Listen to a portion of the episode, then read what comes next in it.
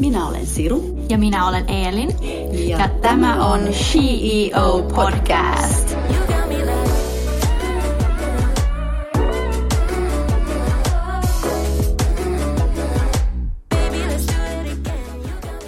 Hei kaikki CEO-kuuntelijat ja tervetuloa tämän jakson vieras Janna. Kiitos paljon. Mitä sulle kuuluu ja miltä tuntuu olla täällä tänään? No kiitos, tuntuu oikein hyvältä. Kiitos, että pyysitte vieraaksi. Ihana, Mikäs tässä täällä. perjantaita vietellessä? Niin, niin aivan kuulijoille tiedoksi, kuulijoille tiedoksi on, täällä on perjantai, me istutaan meidän studiolla täällä Jannan kanssa. Meillä on itse asiassa kuplivatkin tässä meidän Joo. edessä. Ihana fiilis. As there should be. Niin, aivan. Eli ollaan, on ollut ihana tuntea sut niin kuin ihan kaverina, ja, Kyllä. mutta sut tunnetaan laulajana, lauluntekijänä sekä pianistina. Niin kerropas meidän kuuntelijoille hieman enemmän itsestäsi, että, että mikä on sun story, kuka, kuka sä sun mielestä oot? Kuinka paljon meillä on aikaa? no, me sitten leikataan pois, jos tulee liian pitkäksi. Mitäs mä kertoisin? En mä tiedä, ehkä mä eniten itseni koen muusikoksi ja semmoiseksi laulunkirjoittajaksi ja laulajaksi toki. Että mä oon ihan pienestä asti rakastanut laulamista ja musiikkia yli kaiken ja tiennyt aika pienestä tytöstä lähtien, että se on mun päämäärä, että mä haluaisin joskus päästä ammattilaiseksi ja saada siitä musiikista mun elantoja. On sitten ollut tosi onnekas, että näin on päässyt käymään, että saan kutsua tätä ammatikseni ja on jo saanut tehdä tätä monta vuotta, niin on siitä tosi kiitollinen ja mitäs mä nyt kertoisin? Ää, on nyt tota, tekemässä mun viidettä pitkäsoittoani, albumiani ja just tuli tota, tasan kaksi viikkoa sitten itse asiassa pidemmän, mä olin tuossa äitiyslomalla ja ää, tauolla muutenkin musiikin teosta vähän aikaa, niin tuli nyt ensimmäinen sinkku maailman meidän jälkeen, niin tasan kaksi viikkoa sitten ulos. Ja siitä on tosi fiiliksissä, että Oi onneksi on saatu ensimmäinen single tulevalta albumilta ulos. Oi onneksi olkoon paljon. Joo, ja haluatko kertoa meille, kuka on sun mielestä CEO? Niitähän olisi varmasti monia, ketä voisi tähän sanoa ja mainita, mutta ehkä yksi semmoinen mun alaltani voisi olla Beyoncé.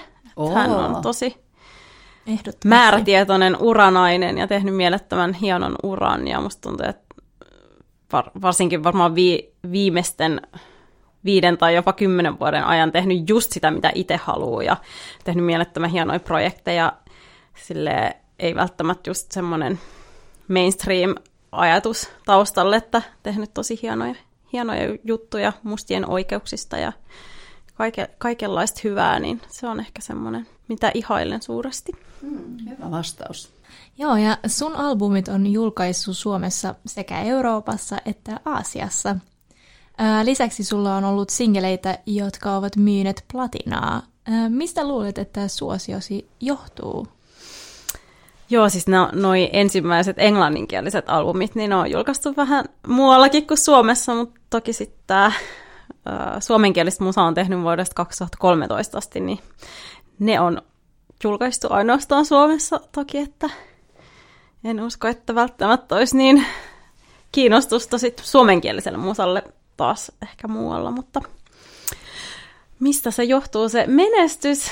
Äh, en mä oikein ole ehkä paras vastaavaan siihen, mutta kyllä mä uskon, että semmoinen niin aitous ja semmoinen, että tekee sydämellä ja täysillä sitä, mitä tekee. Ja aina kun mä kirjoitan biisejä, niin kyllä mä niin kuin pistän siihen ihan kaikkeni ja täysin niin kuin sydämestäni teen sitä, mitä mä rakastan. Niin kyllä mä toivon, että se sitten kuuluu ja näkyy siinä, Varmasti. mitä mä teen. Mutta tota noin, niin sitten sanotaan, että 2014 on sun läpimurtovuosi. Pitääkö se paikkansa ja kuinka sä koet tämän ajan? Joo, kyllä se varmasti pitää paikkansa. Et silloin oli just tullut 2013 vuoden lopussa tuli mun eka suomenkielinen single Sä et ole hullu, joka on ollut tosi menestyksekäs biisi ja edelleen semmoinen, joka soi tosi paljon radiossa ja voisi varmaan sanoa, että se on jo nykyään ihan semmoinen klassikkobiisi, mm-hmm. niin se oikeastaan räjäytti sen koko pankin, että sen jälkeen oli aika sellaista nousujohteista se ura ja al, tota, albumi, joka tuli sit silloin 2014 kesäkuussa, niin meni suoraan virallisen albumilistan ykköseksi ja niin kuin, tapahtui tosi paljon asioita tosi mm. nopeassa ajassa, niin kyllä voisi sanoa siis, että se oli se mun läpimurtovuosi ehdottomasti. Ja äh, olet musiikkoperheestä. Äh, onko aina ajateltu, että sinun pitäisi tai halusi seurata samoja äh, jalanjälkiä? Joo, kyllä mä oon tosi pienestä tytöstä asti tiennyt, että se on se mun intohimo. Ja niin kuin mä just julkaisin myös, tota, jos kuulijatkin haluaa katsoa tuolla YouTubessa ja Instagramissakin löytyy mun kolmiosainen tämmöinen päiväkirjamerkintä ja minidokkarisarja, niin siinä mä esimerkiksi puhun paljon tästä, että mä vähän kipuilinkin sen asian kanssa, että mun vanhemmat on muusikoita, ja mä jotenkin tiedostin sen tosi pienenäkin jo, tai hyvin nuorena ainakin jo, että, että mua saatetaan katsoa ehkä eri tavalla, koska mun vanhemmat tekee sitä, mitä mä itsekin haluaisin tehdä. Ja mä tiedostin sen, että mut saatetaan nähdä silleen, että mä vaan oon jonkun tytär, enkä oikeasti, eikä mua katso, niin kuin nähdä omana itsenään. Et sen mm. takia mä teen tosi paljon eteen, sen eteen töitä, että mä saavutin kaiken itse. Että mä en esimerkiksi ottanut mun vanhemmilta mitään kontakteja levyyhtiöihin ja pyrin pop- ja jatskonservatoriaan ns. salaa mun vanhemmilta, että mä kerroin vasta sit heille, kun mä olin päässyt sisään sinne. Että mä halusin näyttää sekä itselleni että kaikille muille, että mä oon oikeasti lahjakas omana itsenäni ja mä haluan saavuttaa kaiken tämän itse ja sa- löytää ne omat bändikaverit itse, enkä mun vanhempien avullani. Ja nykyään onneksi voin, voin sanoa jo ihan, tota, ainakin itse koen näin, että mua ei katsota millään tavalla enää niin kuin jonkun tyttärenä, vaan ihan omilla ansioilla. Ja mun mielestä nykyään se on taas sit tosi suuri rikkaus, että me ollaan kaikki samalla alalla perheessä, paitsi mun isoveli. Ainoa fiksu tekee? meidän perheessä. niin, Mitä tota, hän tekee muuten, mun isoveli? Hän on myös yrittäjä ja tekee omaa okay. intohimoaan, mutta ei ikinä halunnut olla julkisuudessa millään tavalla. Niin Just hän, hän ei haluakaan, että hänestä puhutaan. Okay. niin tota, joskus, joskus joku kysyikin, että miksi, miksi te ette ikinä puhu sun veljestä, mutta se on hänen oma valinta ja meidän taas täytyy sitten kunnioittaa sitä. Todellakin, joo, joo kyllä. Ja äh, musiikkiala on sitten tosi kilpailtu. Äh, miten luulet erottuvaan äh, joukosta laulajana ja artistina? No kyllä mä uskon, että kun tekee vaan täysillä sitä omaa juttuaan, eikä koita kopioida ketään toista, niin kyllä se sitten kuuluu sieltä myös. Kyllä mä uskon, että, tai musta ainakin tuntuu siltä, että mulla on tosi semmoinen oma juttu. Jotenkin se niin kuin, yhdistän myös aika lailla sellaista niin kuin, jotain jenkkiperinnettä laulutyylissä, aika paljon sellaista R&B-henkistä niin kuin paljon esimerkiksi teen ja käytän korukuvioita, ja sitten yhdistän sitä taas tosi semmoiseen suomalaiskansalliseen, jos näinkin voisi sanoa, popmusiikkiin, niin mä uskon, että se, mulla on ihan sellainen aika omanlainen tyyli, ja välillä musta tuntuukin, että mun, mun, mä oon ollut ehkä jotenkin vähän väärin ymmärretty tässä maassa, mutta sen, se on musta erittäin tärkeää, että aina pitää sen oman linjan. Joo. Ja siitä mä koitan aina pitää kiinni. Joo. Joo, ei voi olla kukaan muu. Niin, ei, just näin. Ei, ja se on hyvä vinkki kanssa. Mutta vinkkinä, mitä sä voisit sanoa vinkiksi henkilölle, joka haluaa laulajaksi? Tee ihan hirveästi töitä sen eteen, treenaa joka päivä, ja jos sä haluat kirjoittaa biisejä itse, niin äh, sitäkään ei opi millään muulla tavalla kuin vaan kirjoittamalla paljon. Et vaikka kirjoittaisi mm. huonojakin biisejä tai mm. huonoja tekstejä, niin se ei muutu paremmaksi millään muulla tavalla kuin sillä itse tekemisellä. Joo. Sitten kun kirjoittaa sata huonoa biisiä, niin sitten se seuraava voikin olla tosi hyvä. Niin, ja sitten voi aina välillä epäonnistua ja sitten siitä oppia No jotain. just näin. Niin. Mm. Sitten varmaan sen kautta myös löytää se oman tyylin. Juuri näin. Mm. No, äh, mikä on hauskin keikka, jota olet saanut tehdä? Ai, ihanaa muistella keikkoja, voi pääsis niin. pian taas maailma aukeisi ja pääsis keikoille hauskin keikka. Näitä kysy- kysytään aina haastatteluissa paljon, että mikä on ollut paras keikka tai mikä on ollut ikimuistoisin, tai niin sitten on aika mahdoton vastata, kun on niin lukemattomia kaikki erilaisia kokemuksia. Jotenkin nyt ehkä eniten kaipaa niitä kesäfestareita ja semmoista, että on niin kuin paljon ihmisiä hyvällä tuulella, aurinko paistaa ja ulkoilma lavaa ja mm. lauletaan yhdessä. Ehkä se on se, se on kyllä ehkä, tai ei mitään ehkä, vaan ihan varmasti ihan paras asia tässä ammatissa, se vuorovaikutus yleisön kanssa, että kun on vaikka pitkään ollut just nyt, kun mä oon ollut vuoden studiossa ja sit, sitten kun toivottavasti taas pääsee keikoilleen ja huomaa, että ihmiset laulaa sitä sun biisiä mukana ja se, se vuorovaikutus niin on kyllä ihan parasta. Mm. Se on aina ihan niin kuin mahdoton fiilis, tai kun ihmiset just laulaa sun, laulat mukana. Niin, on. Niin. Se on kyllä ihan Mieltä. paras. Paras, paras fiilis, fiilis. Joo, ja saada ihmiset hymyilemään. Niin, just se. No, mitäs sitten, jota noin, niin, äh, sä oot säveltänyt myös paljon erilaisia kappaleita. Ensimmäisenä jo 16-vuotiaana, mitä me tässä niin kun, sua niin kun katsottiin sun, sun historiaa, niin mitä sä... Ensimmäinen biisi itse asiassa mä kirjoitin varmaan niin. kahdeksanvuotiaana. Okei, okay, se, okay. se on edelleen meidän vanhemmilla tallessa. Se on tämmöinen instrumentaali pianokappale. Ah, se on oh. vähän jazz-henkinen, mutta okay. kuitenkin se oli wow. mun oma sävellys. Ja... No mitä säveltäminen merkitsee sulle? No se on ollut kyllä mulle aina semmoinen tosi luontainen tapa ilmasta itseäni, että mm. jostain se tarve tulee jostain sisältä, että se se on tapa käsitellä tunteita ja mä vaan rakastan sitä mm. biisien tekemistä.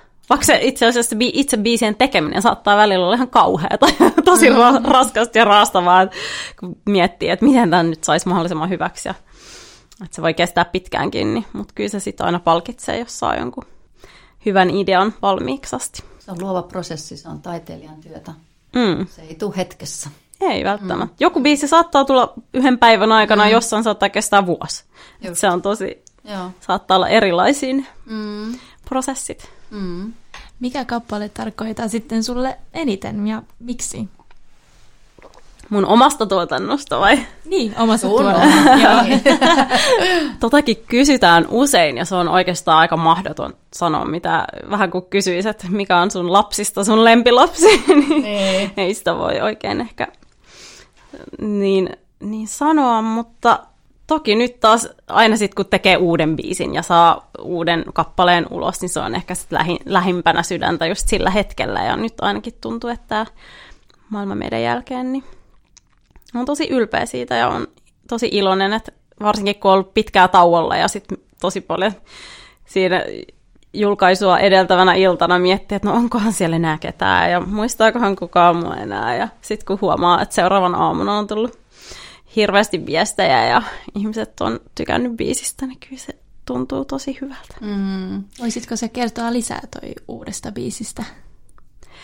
Maailma meidän jälkeen kertoo tarinan tällaisesta niin kuin yksin jäämisen tilanteesta tai että kun sä oot eronnut tai menettänyt jonkun, niin siitä, että miltä se tuntuu, kun se koko maailma tuntuu, että romahtaa, eikä näe sitä, että se maailma olisi enää ikinä entisensä, minkälainen se on ollut.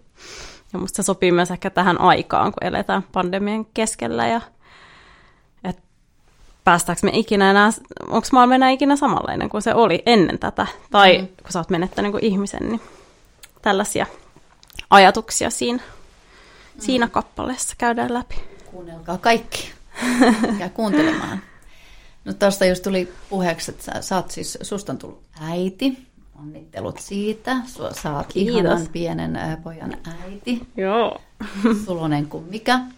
Ja tota, Instagramissa esimerkiksi sä jaat paljon henkilökohtaisesta sun elämästä, niin miltä susta tuntuu jakaa niin paljon elämästä niin kuin seuraajien kesken, seuraajien kanssa?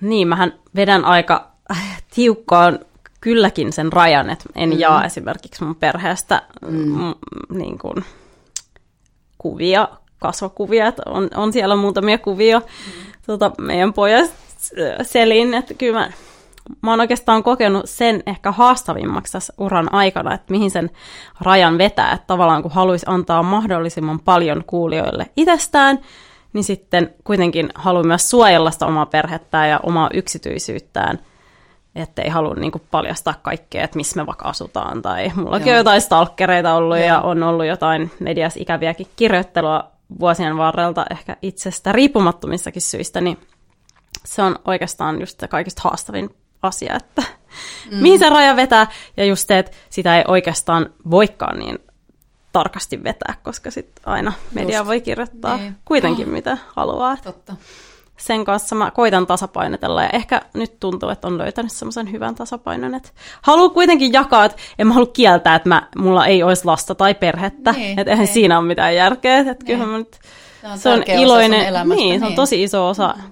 elämää ja voihan siitä äityydestä tai lapsesta puhua ilman, että näyttää sitä sit julkisesti mm, kasvoja ja näin edespäin. Kyllä. Tämä on varmasti monille vaikuttajille aika vaikea asia. Kyllä, ehdottomasti. Missä toi raja menee. Mm. Ja se on myös, eh, Ruotsissa se on keskusteltu aika paljon just tätä niin kuin just lasten näkyminen just eh, sosiaalisessa mediassa. Niin, se on, se on hyvin vaikea ja mielenkiintoinenkin asia. Että mä oon itse kasvanut perheessä, jos mä en saanut valita, että onko mä julkisuudessa vai en. Että mulla on ollut jotain, kun mä oon pieni lapsi, että mä oon ollut jossain Annan kannessa, enkä niin kuin mitenkään syytä mun vanhempia siitä. Oli tosi eri aika myöskin, eikä ollut sosiaalista mediaa ja näin, että se, se oli ehkä paljon helpompaa ja turvallisempaakin silloin. Mm. Mutta nykyään siinä on musta paljon enemmän riskejä jakaa noita. Miten sä koet sitten vaikutusvaltasi? No mä oon aina sanonut sitä, että mä oon julkisuudessa vaan ja ainoastaan sen musiikin takia. Mutta onhan se tärkeää, että myös, että saa sitä musiikkiaan ihmisen, ihmisten kuultavaksi, niin se julkisuus on vähän semmoinen välttämätönkin paha.